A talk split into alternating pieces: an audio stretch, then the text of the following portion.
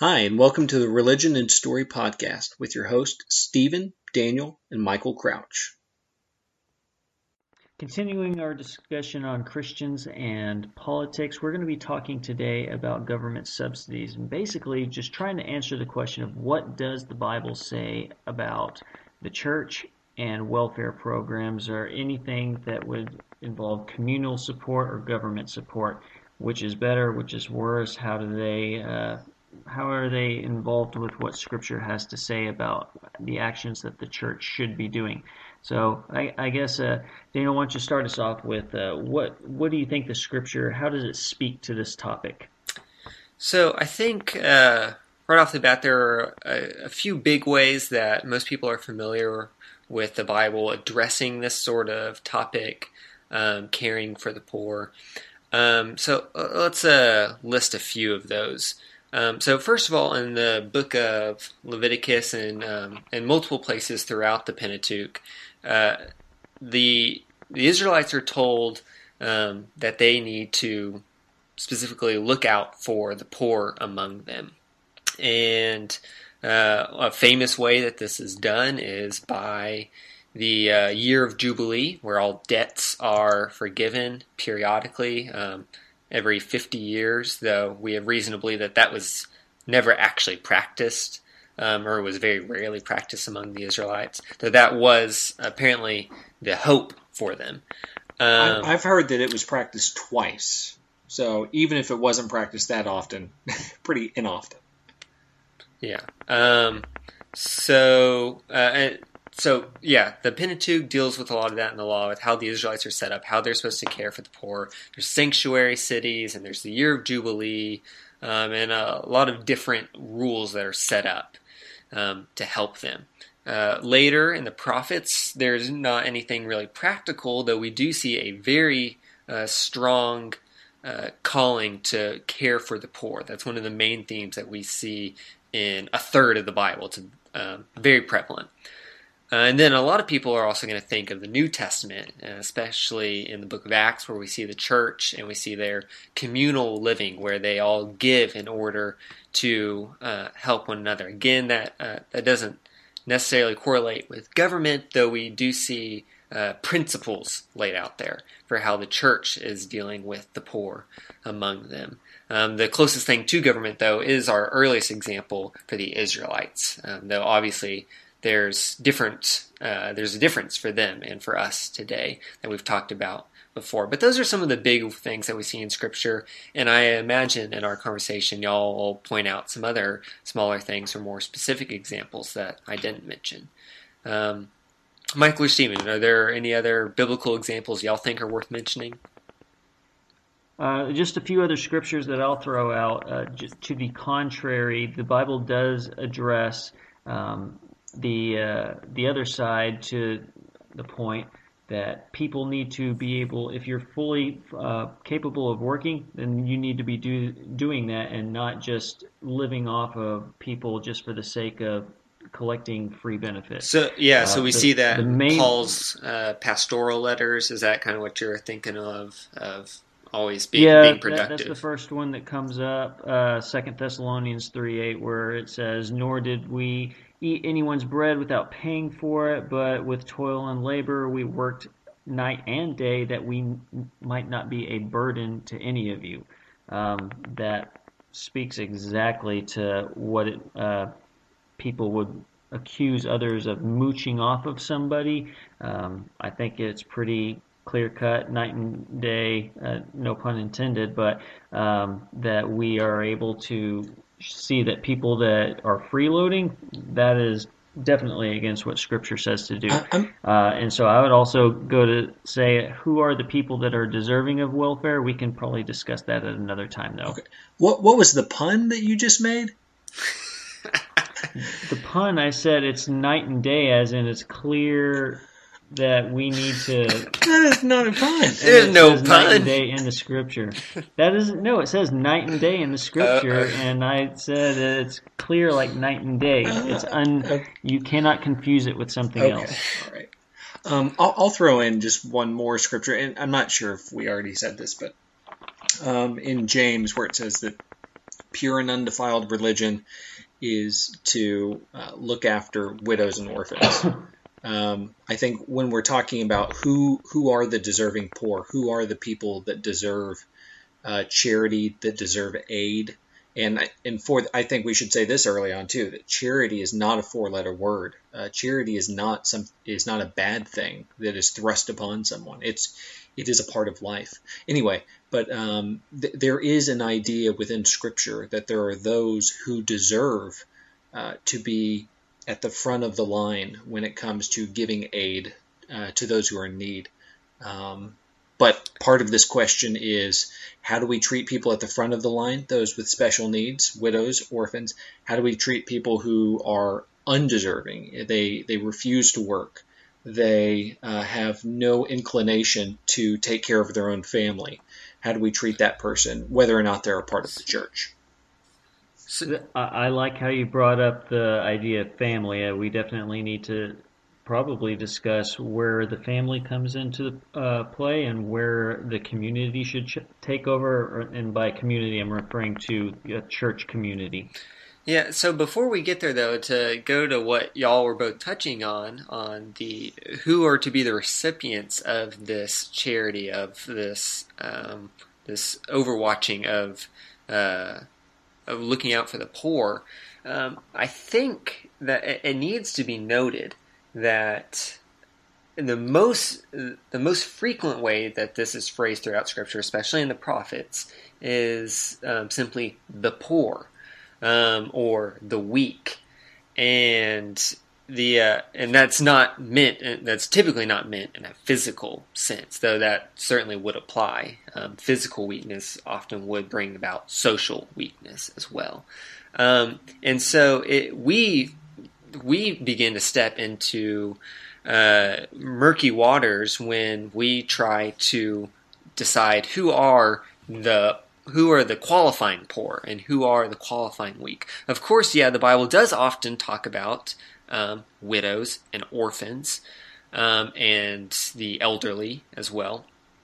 Uh, but uh, it's important to remember that that is not the most common way that it refers to them. So those ones are, yeah, so we have that. We understand those people need help.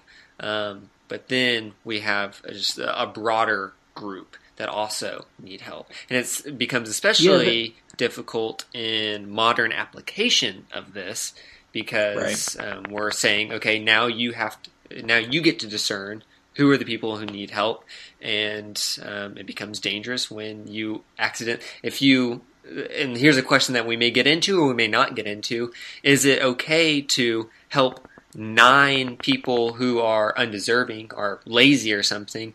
Um, and to help the one person who legitimately needs help, uh, or do we, in order to not help the nine people who don't actually need it, we accidentally pass over the tenth person who needs the help?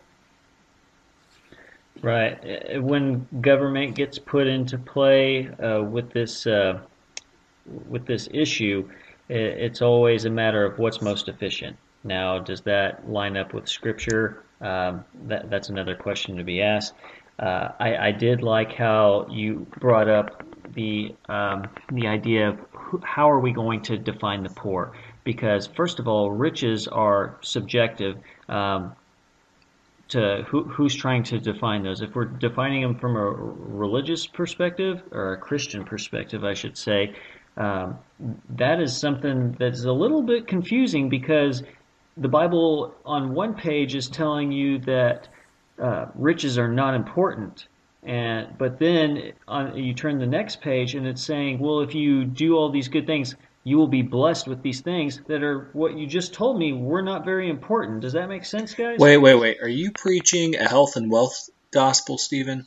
Are you telling me that if I follow God, I'm going to be rich? He's saying hey, that I'm just there's a contention. says in the Bible, or a tension, not a contention. Um, so I first of all, I don't think that we see a whole lot of that, if any, in the New Testament. Um, of though it undoubtedly, I would say we do see that in the Old Testament um, of promises the Psalms of and the Proverbs. Yeah, promises of uh, monetary riches, earthly riches. Um, now I'm not So- sure how this has to do with welfare, but Michael, what were you going to say? Well, let me just, I, I agree that we, um, well, let me just quickly add this in. When God made promises to the Israelites early on, he made dual promises. He made wealth promises and he made spiritual blessing promises. But what we see towards the end of the Old Testament is that they always abused their physical blessings to the detriment of the poor of their society. Um, and God severely punished them for that. In fact, took away their whole kingdom because they were not worshiping Him and they were not uh, showing love to their neighbors. Um, so God obviously does care about whether or not we care for the poor. But uh, I think one of our big questions here is does God care how governments take care of the poor, or does He care about how individuals, and I and I would extend that one step further, uh, individuals who come together as churches, how they care for the poor? Uh, to me, there is a difference. So I, I think that's a that's a good point, Michael, and it sort of leads us to perhaps a, another phase of the discussion. Um, if y'all are willing to move beyond what does the Bible say about it, because I, I think we're we're pretty familiar with what the Bible says about this, and maybe there's more to be said there. But I, I think the question then becomes, how does this practically play out, and um, how do we take the rules given to the Israelites and the rules given to the church, uh, or the precedents set by them, and how do we apply that to the church today and our relationship to government? Um, do we want to venture into that, or uh, where do we go from here? Sure. Uh, I'm, I'm happy to give a couple of quick thoughts, and maybe y'all we can uh, go back and forth on, on this.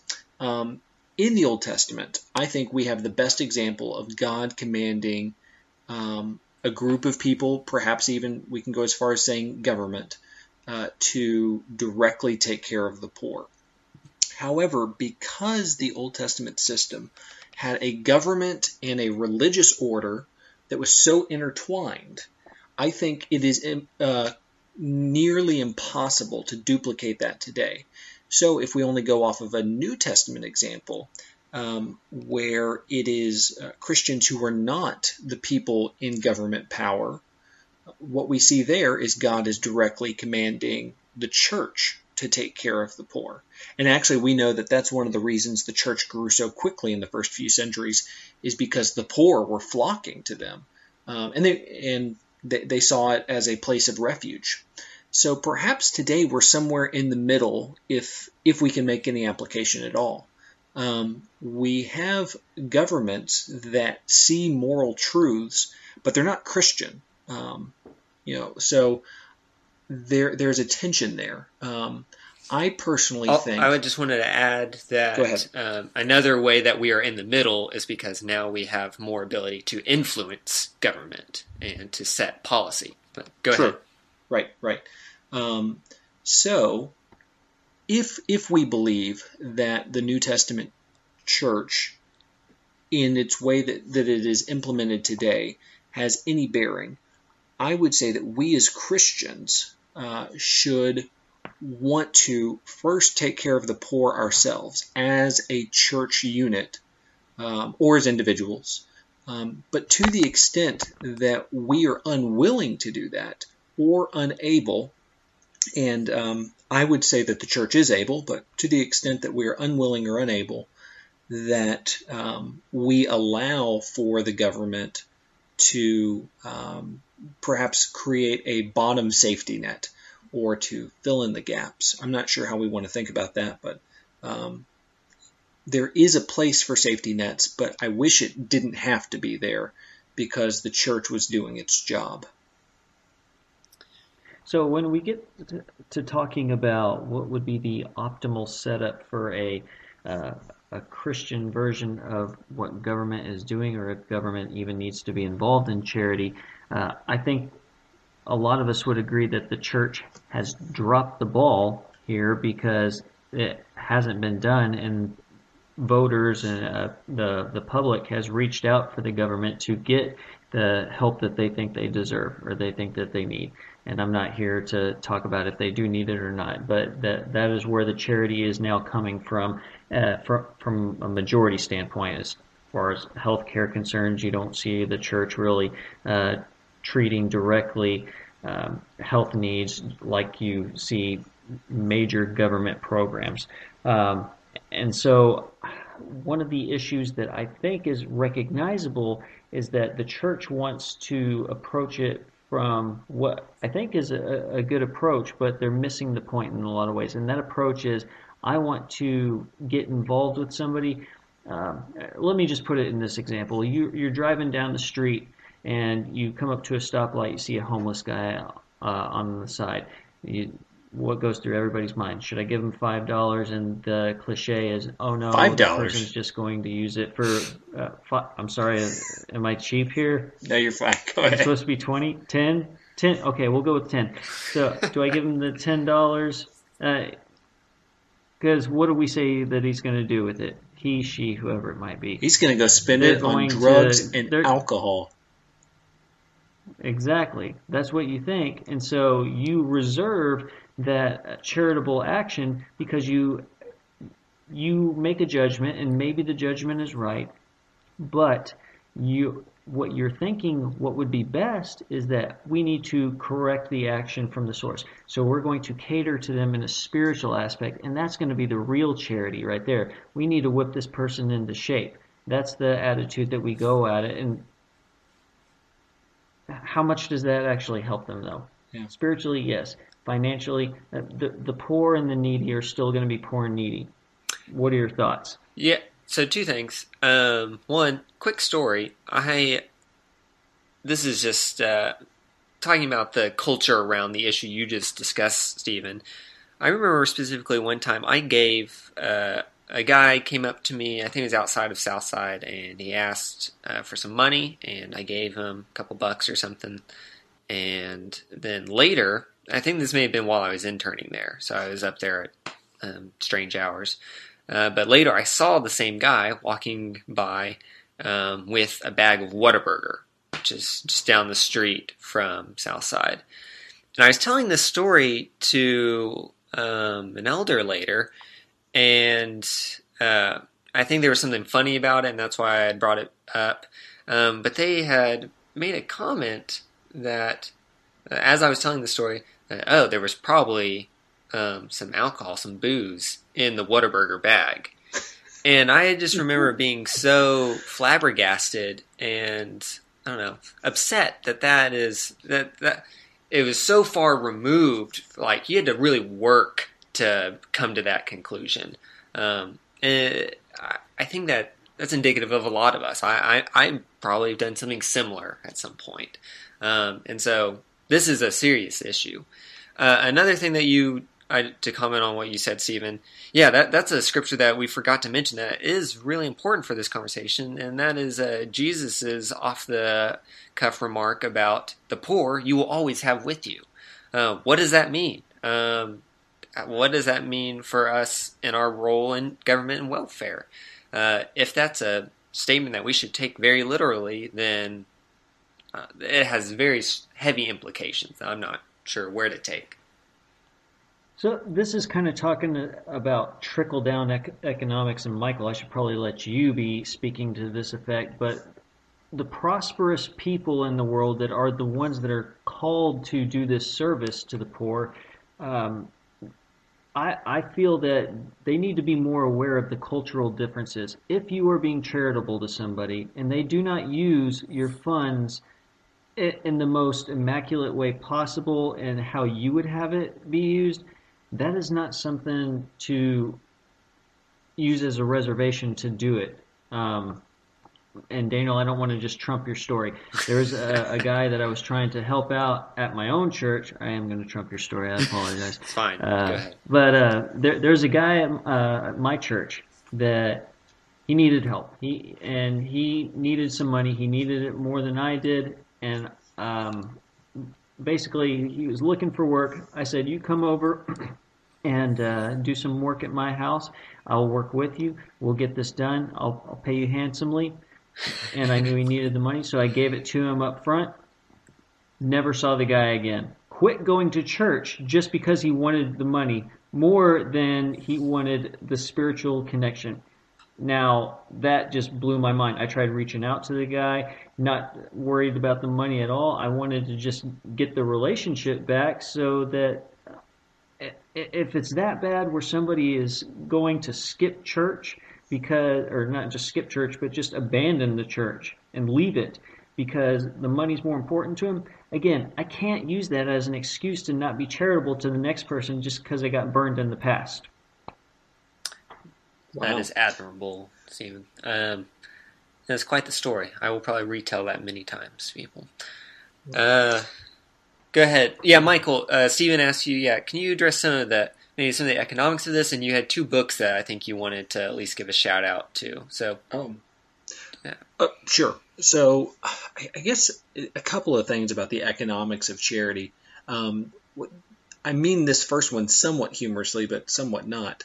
Uh, one of my favorite uh, libertarian economists, actually, when he talks about, you know, when he gives $10 to the guy on the street, he actually kind of hopes that the guy will go out and buy drugs or alcohol.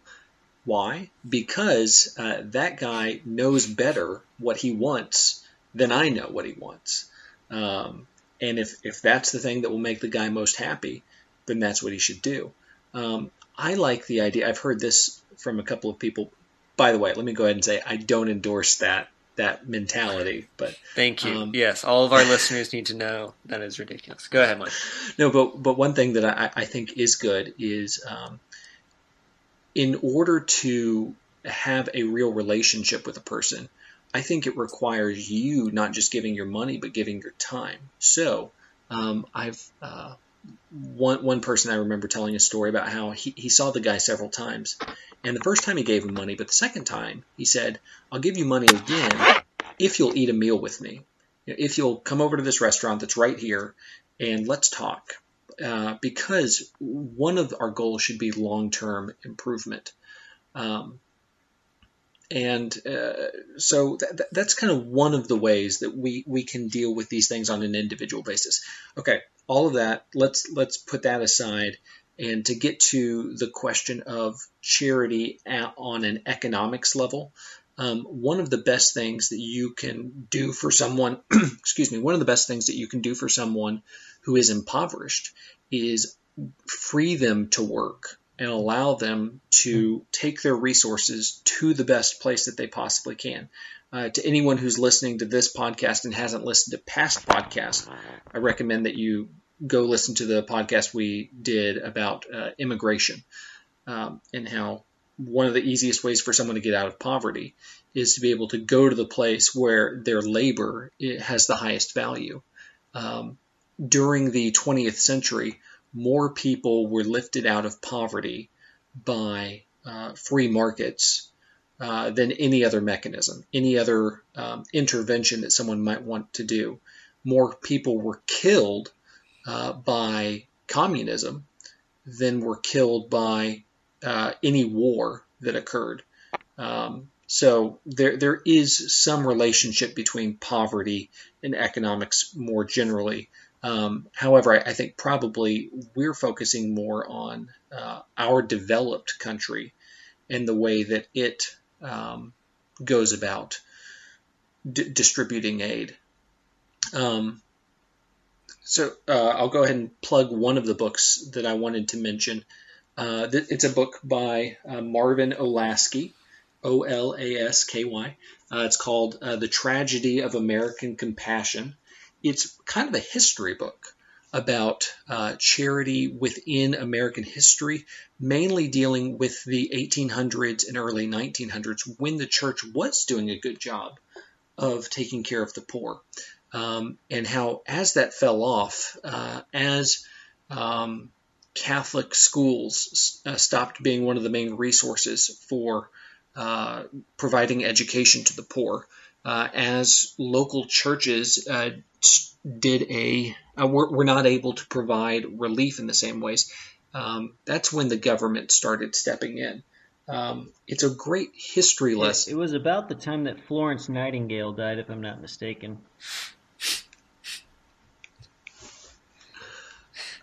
Awkward silence. Okay, sure. Well, we're not sure if you're. I need to give y'all a history lesson? Uh, please do. Florence Nightingale was a um, A nurse. what's the word I'm looking for? She, yeah, she was a nurse that worked through a church.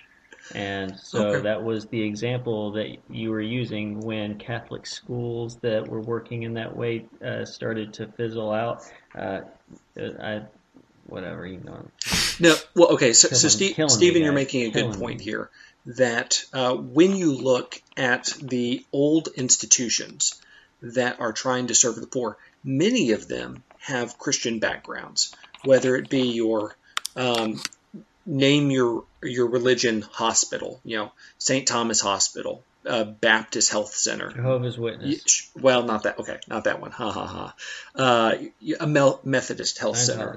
Um, a lot of private schools in urban areas had their start in serving the poor. Uh, there came some disconnect, though, when the church decided that it was more about serving our own members. And we could talk a little bit about this. Let, let me go ahead and put in one thing uh, real quick here as well.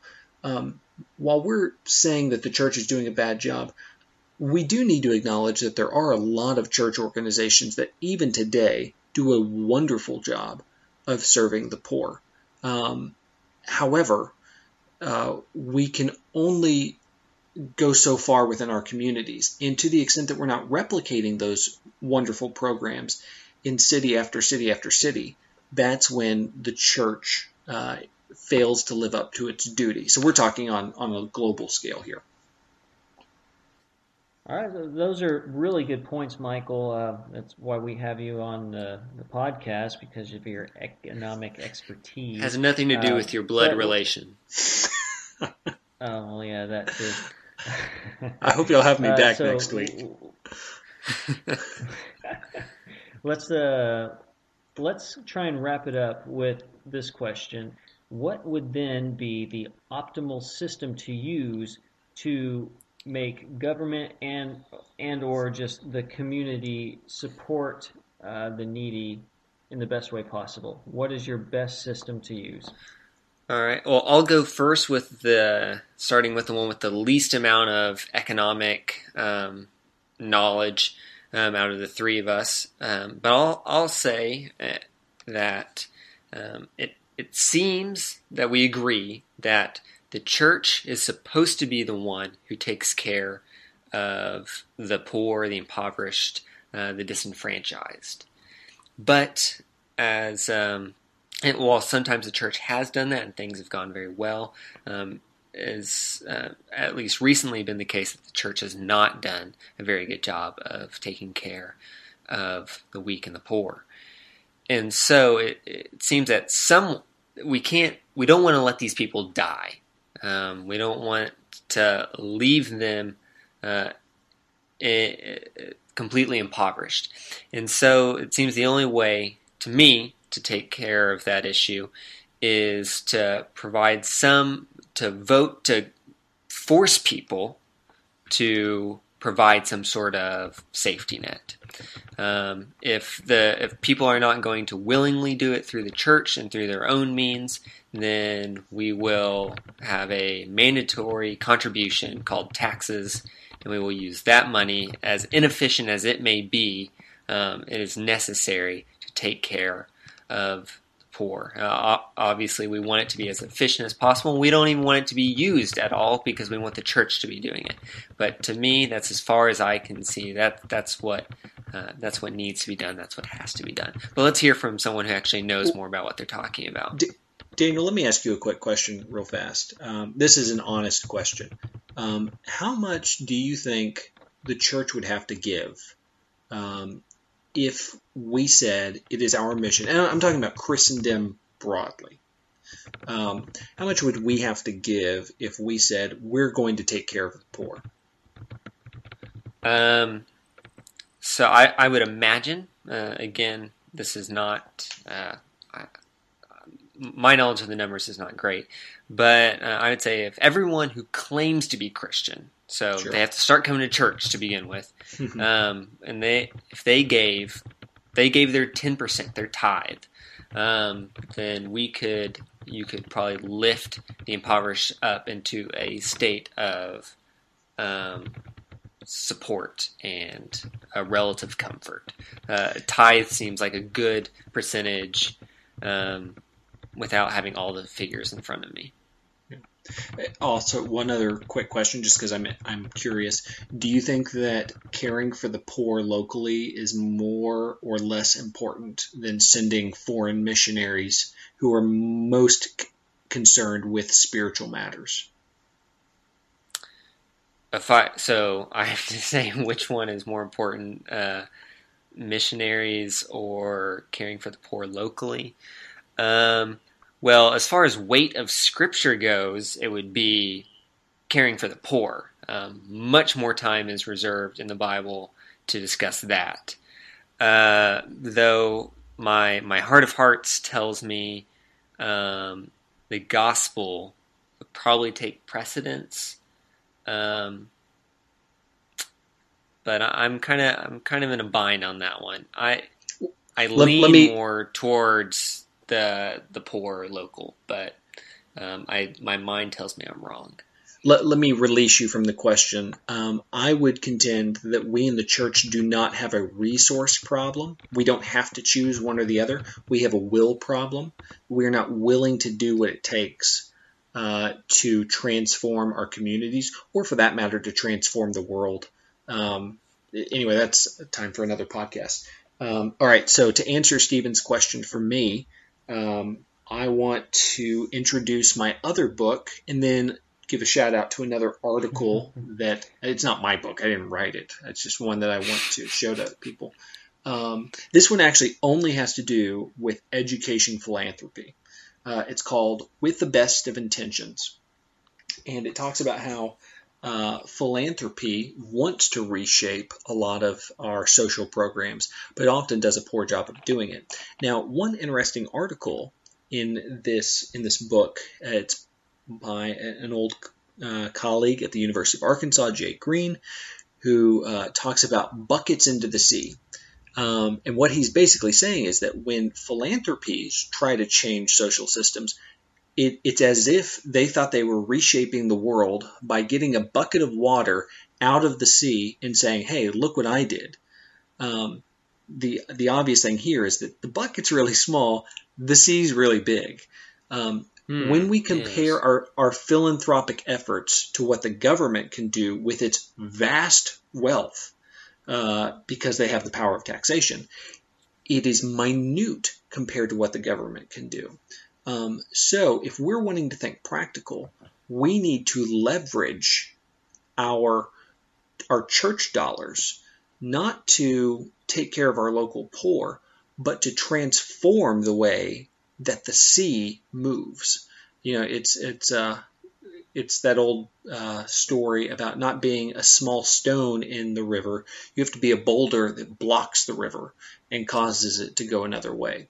Anyway, um, So, Michael, So for the simple-minded, is that sim- is that is that saying basically make the government more efficient? that's one I'm part of it. simple-minded. just uh, that's one part of it. I think there's also the, just the Martin Luther King approach that we are going to be advocates for uh, for God's way, and to say that we will not stand for these uh, programs that overlook the the truly poor, and we won't stand for programs that reward people for not working. Um, if that's what Okay. we believe to be true. All right. So the other article I wanted to plug, um, it is by Rod Dreher, um, and he's more famous for recently writing a book called The Benedict Option, which um, is worth thinking Oh. about, but probably not. I, I don't recommend what the book says. Anyway, that's that's another thing. Um, but he recently wrote an article about um, where is charity working the best, and um, he said it's in, uh, or he, he pointed to an article that talked about how Utah is doing the best job of of uh, shaping local charity. And when you ask the question, well, why is Utah doing such a great job? And this brings us to the title of our, his article because that's where the Mormons are. Um, on this podcast, we have not been kind to Mormons in the past and their belief systems. Uh, but I think one thing that we can say that's positive about Mormons is that they take their um, their local issues seriously. When it comes to treating uh, their people that live in their community as neighbors, that's not a joke to them. That's uh, they take the Bible seriously there. If we truly believed that our um, our churches could promote program, and I, I, recommend the article to anyone that wants to read it.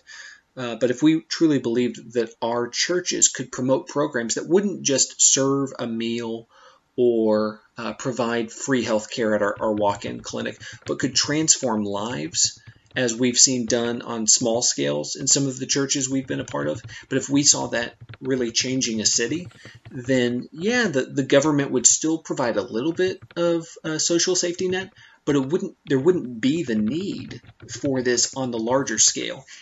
If the church was serious about saying this is our community we're not uh, uh, passing the buck to anyone else. So um, that's my idea of how it should work uh, Christians should operate within the current system to take ownership of of their neighborhood and say we will solve these problems or we'll die trying. There's both some good points from both of you. Uh, I agree with some of what y'all have said, and I also disagree with what some of y'all have said. Uh, both of you. well, that's why we're here. Please me, disagree with us. I, I think that I, I think. Um, the weak and the poor that that really I think is a an easy thing for the church to cover. If people are needy or handicapped and things like that, the church has more than enough capability to tend to those. And the reason I think the poor uh, the poor and needy is such an easy thing to cover is because poor is subjective if you can just make sure somebody is getting their basic needs, then it's done. You don't need to raise them to whatever lifestyle that uh, the surrounding area is living at that time. Just make sure that they're getting their basic needs food, shelter, um, and love, really, is what it comes down to. Now, healthcare, that's a whole different thing. One, we haven't talked enough about the the requirements or what the Bible calls families to do, your immediate family. Uh, the family, uh, at least in the United States, it, has been transformed recently over the last year, decade, and hundred years, if you want to go that. Just it, it's completely different, especially from what it was when the scriptures were written. But that does not mean that the responsibility has left. So also regarding healthcare, the church can't do it issue. And I should speak and say that I do have uh, work experience in the financial industry for uh, healthcare insurance companies. And I know how absurd medical costs are. For example, let's say uh, a newborn needs a heart surgery and then has to be kept on service for a year or something like that. Those bills can be multi-million dollar insurance cost. Uh, and you don't even want to talk about what the family has to pay. Um, so anyway, knowing that the church could not cover every single time somebody needs that. One, because I mean, you would have to build a whole network of healthcare through the church. Not saying it can't be done; it's just not at this point. Uh, but we're talking if if everything, this is all hypothetical. If that's what it took, then that's what the church would need to do to get it. So that probably kind of backs up what Michael was saying about, um, you know, knowing what it it's going to take and and using your resources as as the church to get to that point that's going to be most efficient. Um, so yeah, it, it really takes national support, and so with the government using their the taxing power that's really the best way that the public has seen to get these things done. You also mentioned the Mormons, and I think with the nation becoming more and more divided, you're going to see uh, a lot of relocation to certain states that best support people's belief systems. Um, sad that it's uh, having to go that direction, but that's really where I see it going. Um, any other comments that y'all want to have before we wrap things up? Y'all want to shoot down everything I just said, that's fine too. no, I, I, one, one thing I just wanted to say is I really like that both of y'all brought up um, the uh, Church of Latter Day Saints that um, the the force tithing, and that's a bad way to put it. Just the the fact that they tithe, they actually do the tithing that they um, they claim to do, is is huge in what they're able to accomplish because they are generous, um, whether that's if they're made to be generous, but they are generous, and that gives them the resources to act as the church ought to act. Um, so that Daniel, that is noteworthy. Daniel, you've mentioned in your blogs that uh, certain uh, specific religious groups have things that we can admire about disciplines that they have. For example, uh, Muslims and their praying habits, something that Christians might aspire to live up to in that specific aspect of uh, prayer life. I think Mormons, with their charitable giving, that is also something that uh, Christians uh, should be able to shoot for. Yeah, agree. That's it for today. We'll have a brand new episode for you next week. Check out our blog at religionandstory.wordpress.com and leave us your feedback. See you next time.